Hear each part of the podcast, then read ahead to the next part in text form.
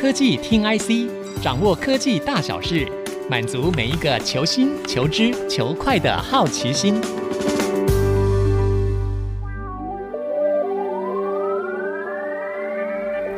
这里是 IC 之音竹科广播 FM 九七点五，欢迎收听科技听 IC，我是节目主持人韩清秀。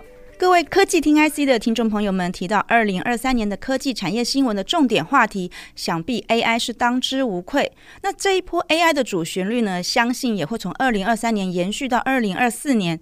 随着新的一年开始，科技听 IC 特别制作一系列的专题节目，帮大家盘点在今年有哪一些科技领域值得关注，有哪一些产业有机会可以成为 AI 话题的接班者。今天这集的节目，很高兴邀请到 DigiTimes 的资深记者陈玉娟，我们来谈谈在 AI 供应链具有无可取代地位的台积电。玉娟你好，大家好，我是玉娟。好，玉娟，我们在开始之前呢，我们可以先来聊聊这个最近也蛮多人讨论的这个话题，就是台积电最近有很多的人事异动嘛。除了大家前阵子已经讨论很多，董事长刘德英他有宣布说在股东会后就要准备退休。好，那我们今天来谈那个另外一个，就是台积电他们在前阵子欧洲的子公司也有总裁人选的敲定。那这个部分，玉娟你要不要谈谈你怎么看这一件事情？我觉得这个。算蛮简单来看的，就是说它是延续，也是一个好的范例，就是美国工会之前的一些冲突导致它的一个美国厂的延宕，嗯、所以有刚好有这个范例爆发，然后让他们知道，终于让台积电知道说工会的强大，不然一直以来台积电都是认为工会不构成任何的问题，他们沟通应该是可以的，他觉得大家都像竹科人。这样子 很好沟通，任劳任怨。对对对，所以他在选择德国人、德国的操盘的人，除了有台湾的人过去之外，是另外一个他找了博士的那个之前管厂的，嗯，金源厂的那个厂长、前厂长过去管。这样，那其实我觉得最主要的不是因为说技术或者是其他的制成技术的问题，或是订单的问题，我觉得最主要还是因为博士、英飞凌这些、，N 叉 P 这些，他们跟当地的工会已经。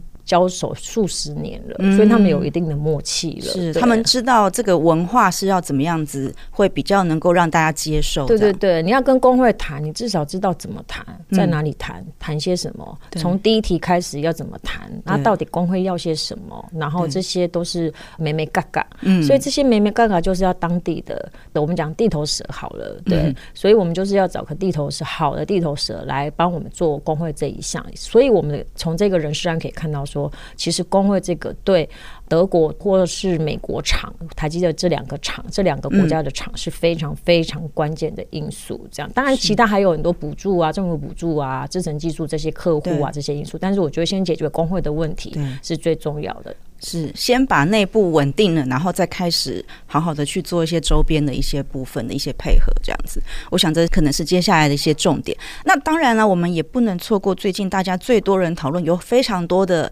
传闻的，就是有关于台积电董事长刘德英，到底为什么他会在今年就要决定退休呢？嗯，我相信真的真的很多全球的新闻都在写这一篇，这样是啊，大家都在揣测刘德英的心情，然后他到底为什么会选择这个时候说他要退休？没错，没错。那我们我们的写法当然是说，我们综合综合我所问我能问得到的所有的供应链的看法，差不多有九成都说是跟美国厂商有关系。那既然这样的话，我就引述我们供应链的看法，就是跟美国厂是有关系的。那当然有人会认为说，哎，我们过于的负面了，因为美国厂是很多人的决定，是董事会的决定，是魏哲家的决定，所以不能只怪刘德英。对，没错，的确也不是一个人说不要就可以不要。当时的这个状况的确是蛮复杂。但是中间有什么事的话，我当然觉得说可能 Morris 或者是，但这次大家觉得说跟 Morris 没有关系，但是我觉得说。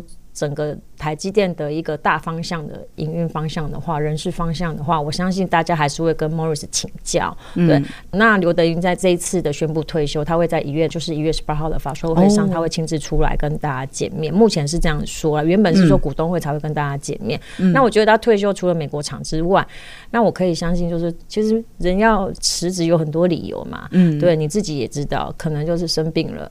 然后钱赚太多了，嗯、要退休了。每一个人都有不一样的状况。对对对，根据大家的估算，那个刘德英至少几十亿台币的身价，对不对？那家人更不用说了。是，他可能他也七十岁了，他也想回美国含饴弄孙之类的。嗯、不过我们相信，就是像蒋尚义蒋爸，他之前也说要回美国嘛，但是后来我们现在看到他在红海嘛，那他的年纪也蛮大的，对。那所以我觉得他们就是研发技术非常厉害的人，他们就是还是想要留在半导体业界。那接下来 Mark 会去哪里，我们不知道。但是我觉得现阶段来看的话，他应该是不是非常因为自己的因素而辞职的？对，一定是跟某些原因有关系。因为在台积电的一个这几十年的一个演进过程当中，有那么多的资深总经理，有那么多的经理一直在拼位置。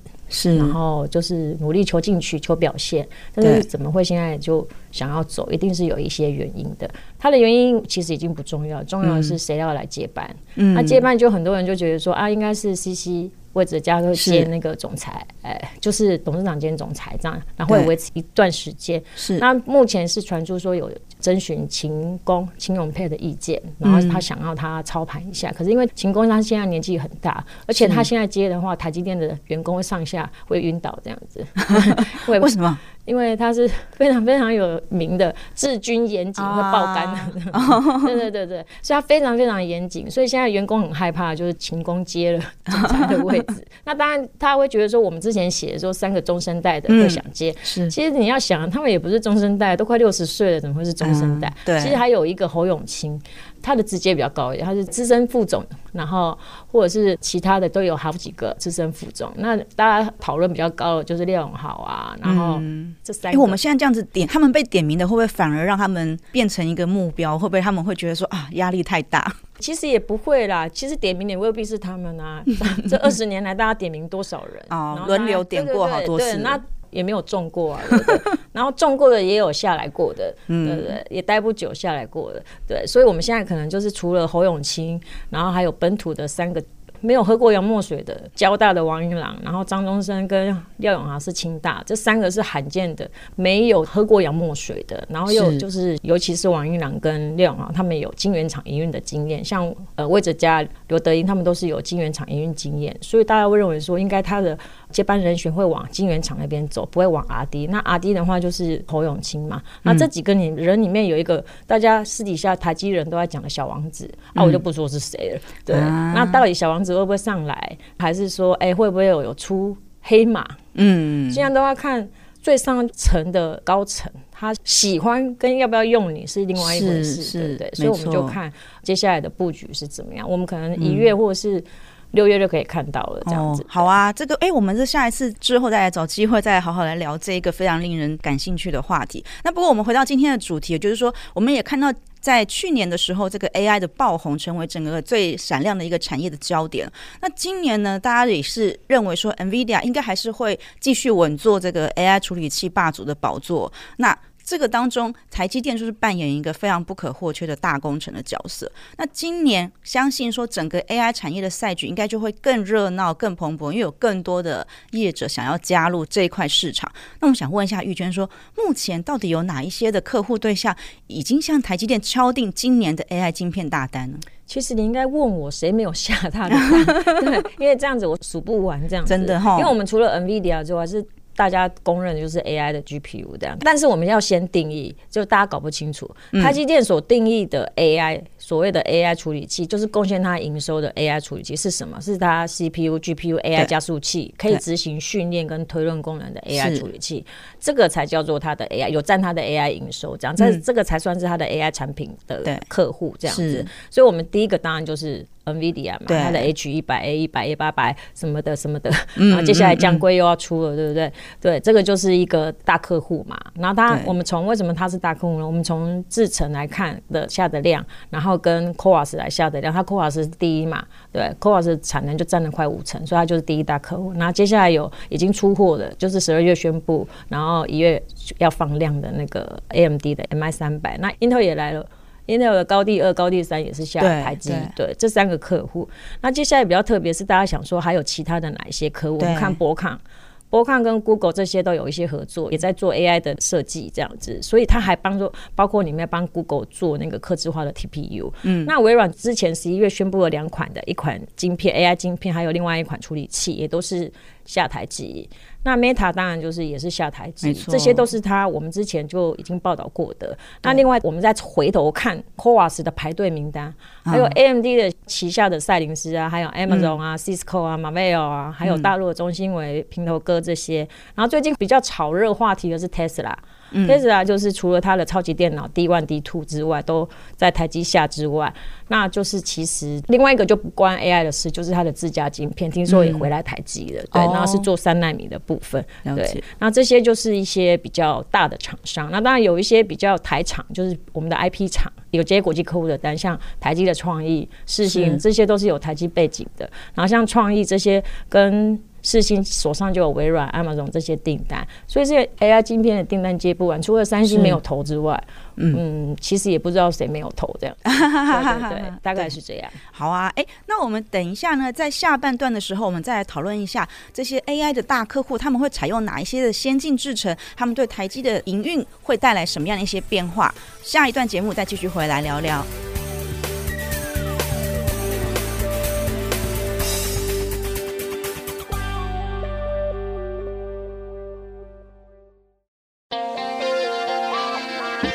欢迎各位听众朋友回到科技听 IC，我是节目主持人韩清秀。我们的节目除了在 IC 之音官网 AOD 可以听到之外，大家也可以上 Spotify、Apple Podcast、Google Podcast 以及 KKBox 搜寻科技听 IC，按下订阅，这样就不会错过每一集的节目了。好，我们刚刚呢跟玉娟聊到了，就是台积电在这个 AI 的供应链扮演一个非常关键的角色。那我也很好奇，就是说这一些 AI 的这些晶片客户，他们大概都会采用哪一些的先进制程呢？目前知道国际大厂推出来的 AI 晶片，大部分都是七纳米以下。而、啊、以 NVIDIA 来看的话，就是 NVIDIA 的 H 一百是四纳米，然后 A 一百是七纳米，那其他就是也都是七纳米以下。那接下来的 B 一百，有人说是第二季推，但是我预估是应该是第三季末、第四季。对，第四季推的 B 一百应该就是三纳米的晶片，那就是两万美金的三纳米。对，嗯、那 AMD 的 MI 三百就是它是 MI 三百 X，它是采用三 D 小晶片的设计嘛，对不对？那它的那个有采用台积电五纳米制成的 GPU，六纳米的 IO 晶片和 HBM 晶片这样子。嗯，那 Intel 的那个高地 Two 它就是七纳米，然后今年他说他要推高地三，那就是台积电五纳米。那 Meta 微软都是五纳米，所以我们总结就是。至少一定是七纳米以下，以下对。嗯、那三纳米的话，现在就是台积电现在三纳米的客户，不是 AI，就是一般三纳米的客户，就是苹果的那个手机。嗯、那高通呃，联发科今年也会推，下半年也会推他们的手机晶片。那 AI 的话，就等 NVIDIA 或是明年的，或是其他的像微软这些有在 update 更新的话，就是明年应该是明年会是一个。三纳米 AI 晶片的推进潮这样子，对，OK，哎、欸，那这些 AI 晶片它快速的这些成长的话，可能对接下来台积电的营运啊、毛利率会带来哪一些的变化？哎、欸，我们要先看啊，AI 就是台积电的定义就是 AI。以它的产品营收来看的话，AI 是 HPC 高速运算的其中的一款产品。对，对，对，那我们刚刚讲过它的定义是什么？那它之前有预估过，差不多应该差不了多少啦。它的去年的 AI 的营收差不多占它六趴。那我们去算的话，就是一千多亿、一千两百多亿、一千三百多亿、一千三百亿的贡献。其实对它来讲其实不大，但是我们看一千多亿其实蛮大的。对啊，对啊。但是它像台积电预估啦，未来的五年它是五十 percent 的年复合成长率在成长。然后在台积电营收应该会占到十一趴到十三趴，这要看台积电的的就本身整体的成长的状况。但是因为大家认为说，其实大家也可以注意一下说，哎，之前大家预估车用会爆发。嗯，会有大幅成长，可是大家觉得有点收敛了。嗯，那 AI 会不会这样的话，我们也不知道。不过目前来看，我们是看台积的状况。那这个认，如果是这样的话，就是今年的它的营收是两兆多。那以台币来看的话，那 AI 就是它两千亿左右。那两千亿其实也很大嘞，对，而且逐年成长。而且这一些的应该毛利率什么的，应该也算是是比较高毛利率的产品。那其实大家注意哦，其实不是只有 AI GPU 这种高端的产品。对，那其实因为大家没有办法跟 AI GPU 跟 NVIDIA 厮杀嘛，所以我们就是走 Edge 走 ASIC 这个部分，所以大家都会投资这一块的呃研发。所以这些的话，包括我们刚刚讲的微软啊，或者是 Broadcom 啊，或者是 Marvell 这一些公司，司其实都大举的投资，它就会扩大下单。然后这些因为要效能很好，所以就被迫推进先进制程，要强迫他们推进。以往我们认为说，哎，只有手机需要嘛，苹果啊，Qualcomm。星巴克，所以这些公司也必须要再推进了。对，那还有一个就是我们苹果，我们到现在还没看过最可怕的苹果还没有推出，没错。所以这个也是未来的一个有关出货量，或是。大家都在猜苹果应该也已经开始在动作了，只是还没有那么明朗的去让大家。那其实对台积来看的话，整个出货量扩大对他来讲是好的，因为你的五纳米、七纳米已经开始，呃呃，学习曲线已经过了，所以它开始已经算是开始大赚特赚了。对。那其实现在让它毛利率降低的是三纳米，因为现在正在爬坡当中，嗯，所以它的今年毛利率也不好，然后会下滑。你说去年二零二三年的毛利率不好，从、呃、第四季开始，嗯，对对。然后之前刚好也是汇率嘛，然后从今年开始也是刚好三纳米在爬坡，对，所以它今年的毛利率，大我们刚刚讲就可能会不是那么好，但是因为大家都往前进了，或许可以推进它的获利或是营收，但是毛利率目前看起来，我们还是必须要去看一下三纳米的状况，这样。那如果三百米的客户变多，那当然就是获利、嗯、毛利率就会变好，这样子。对对。哎、欸，我们刚刚也提到，就是除了这个高阶伺服器的这个 AI 商机之外，刚刚月娟也提到，就是在终端装置的这个 AI 的这一块的成长的动能，包括你刚刚提到这个 AI 的手机啊，AI 的 PC。那我们也看到这个 Intel 啊、超维他们前阵子也都陆续发布这些新的平台。这一些新的应用，其实很多的台厂其实都蛮期待的，也希望能够有一些成长的机会。那这些应用对台积电来讲，它营运可以带来什么样的贡献？我就先从终端来看，AI PC、嗯、AI 手机，这个就是有 AI 嘛，然后有 AI 就是换机潮，嗯、就是希望可以带动换机潮，因为你有吸引我掏钱。然后买东西，嗯，我现在买一台 notebook，然后 AI 可以帮助我开会，然后直接翻译，然后我手手都不用动，它就自动帮我记录。这种杀手级的应用，我一定第一个买，这样子真的哦，对不对？我一定第一个买，对。所以这个就是大家认为说一定会有一个换机潮。其实这里面最重要的角色，硬体的角色被弱化了。大家觉得说可能是 Intel 或是 AMD 或者是 Qualcomm 这些抢进 PC 市场，它会有一颗 NPU。那个才叫做 AI 平台，但是其实最重要的是微软，它的软体会是最重要的。要你有杀手级的软体应用，就是系统应用，你才能够让消费者买单。那么消费者买单有换机潮，然后重返成长轨道，手机跟 PC。那对于台积电来讲，这些都是我的客户，嗯，包括自己有设计代工的 Intel，它现在下一代的 Arrow Lake、Lunar Lake 这些 PC 平台。扩大下单台积电了，是对。那它占 PC 的市占有八成。那如果说它继续在 AI PC 有换机的话，那当然，哎、欸，台积电大丰收。那另外一个就是像 Qualcomm、联发科或者 NVIDIA 也去抢这一块市场，那也是会跟台积电下单。那量越来越多，AI 不能讲 AI PC 或是 AI 手机对台积电影响，而是它整体出货。有换机潮，整个量变大之后，台积电的客户就越来越多，普遍越来越大，整个供应链都动起来，然后整个需求也会跟着上来。至少好歹整个市场。会从原本的衰退可以进入到嗯微幅高个位数，我们讲 U 嘛，我们讲 U，但是那个 U U 到哪？那个 U 现在底部还蛮 U 的这样，那但是什么时候会弹升？然后现在就不知道。台积说之前是说，哎，上半今年去年底就落底了嘛，然后今年看起来上半年也不是那么好，然后现在大家只能又往后推了，就是六七月之后才会比较好这样。好，好，所以我们刚刚简单的总结一下，就是在这个 AI 的这个高效能预算这个市场。其实对台积电整个产品的策略还有营运都会带来一些成长的动能，也包括对于整个市场，就是整个需求供应链也会开始有比较多的一些下单的机会，所以整个来讲都会带来一些非常多各方各面的这个商机的一些成长的机会。其实如果以台积电来看的话，他也不知道 NVIDIA 的 AI GPU 会卖那么多，但是老实讲，大家觉得哎，NVIDIA 这么热门，那台积电应该收获很大，其实还好，因为量不大。其实量最大的是手机.或者是呃 PC 那些是量最大的，所以 NVIDIA 这一块的话，其实是量少，但是单价高。嗯，不过是 NVIDIA 自己单价高，然后对台积其实还好，因为大家一视同仁嘛，你用五纳米就一样的钱，一万多块嘛。嗯，然后顶多你到三纳米是快两万块嘛，那二纳米希望你用二纳米啊，我们二纳米两万五啊，嗯、对，两万五多，然后现在连 S 四 A 十都出来了，然后破三万、破四万都可能。都是都是推升台积电营收大幅成长的。那其实为什么会那么热销？其实你看那个马斯克之前有说啊，AI GPU 那么热门的状况，他曾经很就是不是那么的，好像很酸言酸语酸 NVIDIA。他说好像所有人跟他们的狗都在买 GPU。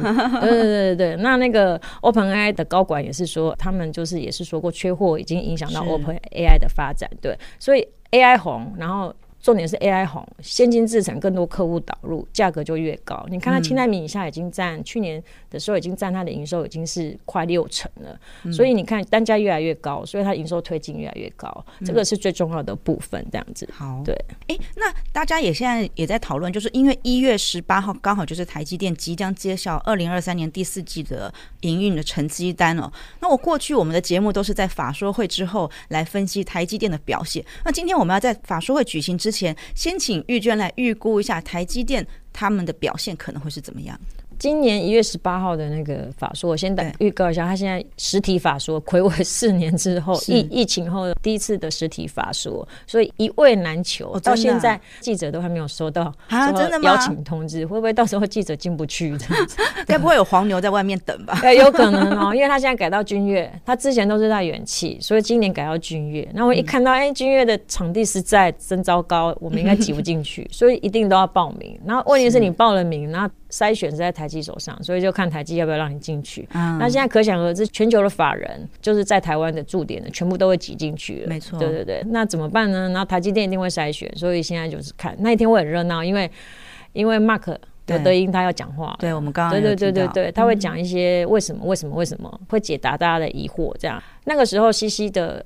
你一定要参加，所以你才能知道说在场的西西的表情，对他们的表情，这也是很重要。很重要，在场第一还有董事会，董事会也要改选了，对。然后这些问题大家都会提问，那反而是业绩的方面，其实业绩大家其实都觉得都在预测之中，因为现在台积电就像苹果一样，是好透明哦，真的已经没有，已经有点没有惊吓或惊喜的感觉了。那就是他每次的业绩解读就是看。个人这样子，那这一次会可能第一季会比较不好的原因就是汇率，台币从三十二变三十一嘛，对不对？那个就差很多，对台积电来讲，那个金额差很多。嗯，再来就是说，本来第一季就是苹果的手机出货高峰嘛，第四季然后开始会下来一点点，对，然后就是除非就是有其他的业者撑住嘛，像联发科。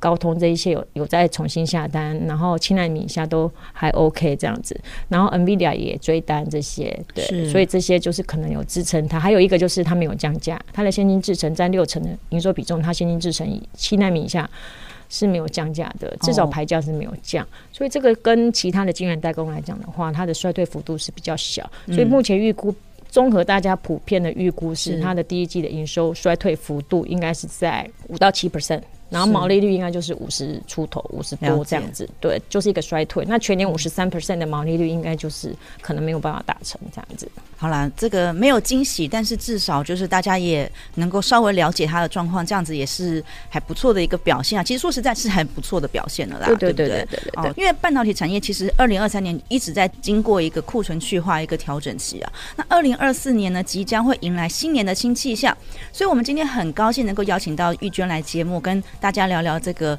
最热门的 AI 的商机的前景，还有台积电的一些非常重要的议题。我是节目主持人韩清秀，下周同一时间我们再会，拜拜。本节目由 DigiTimes 电子时报与 IC 之音联合制播。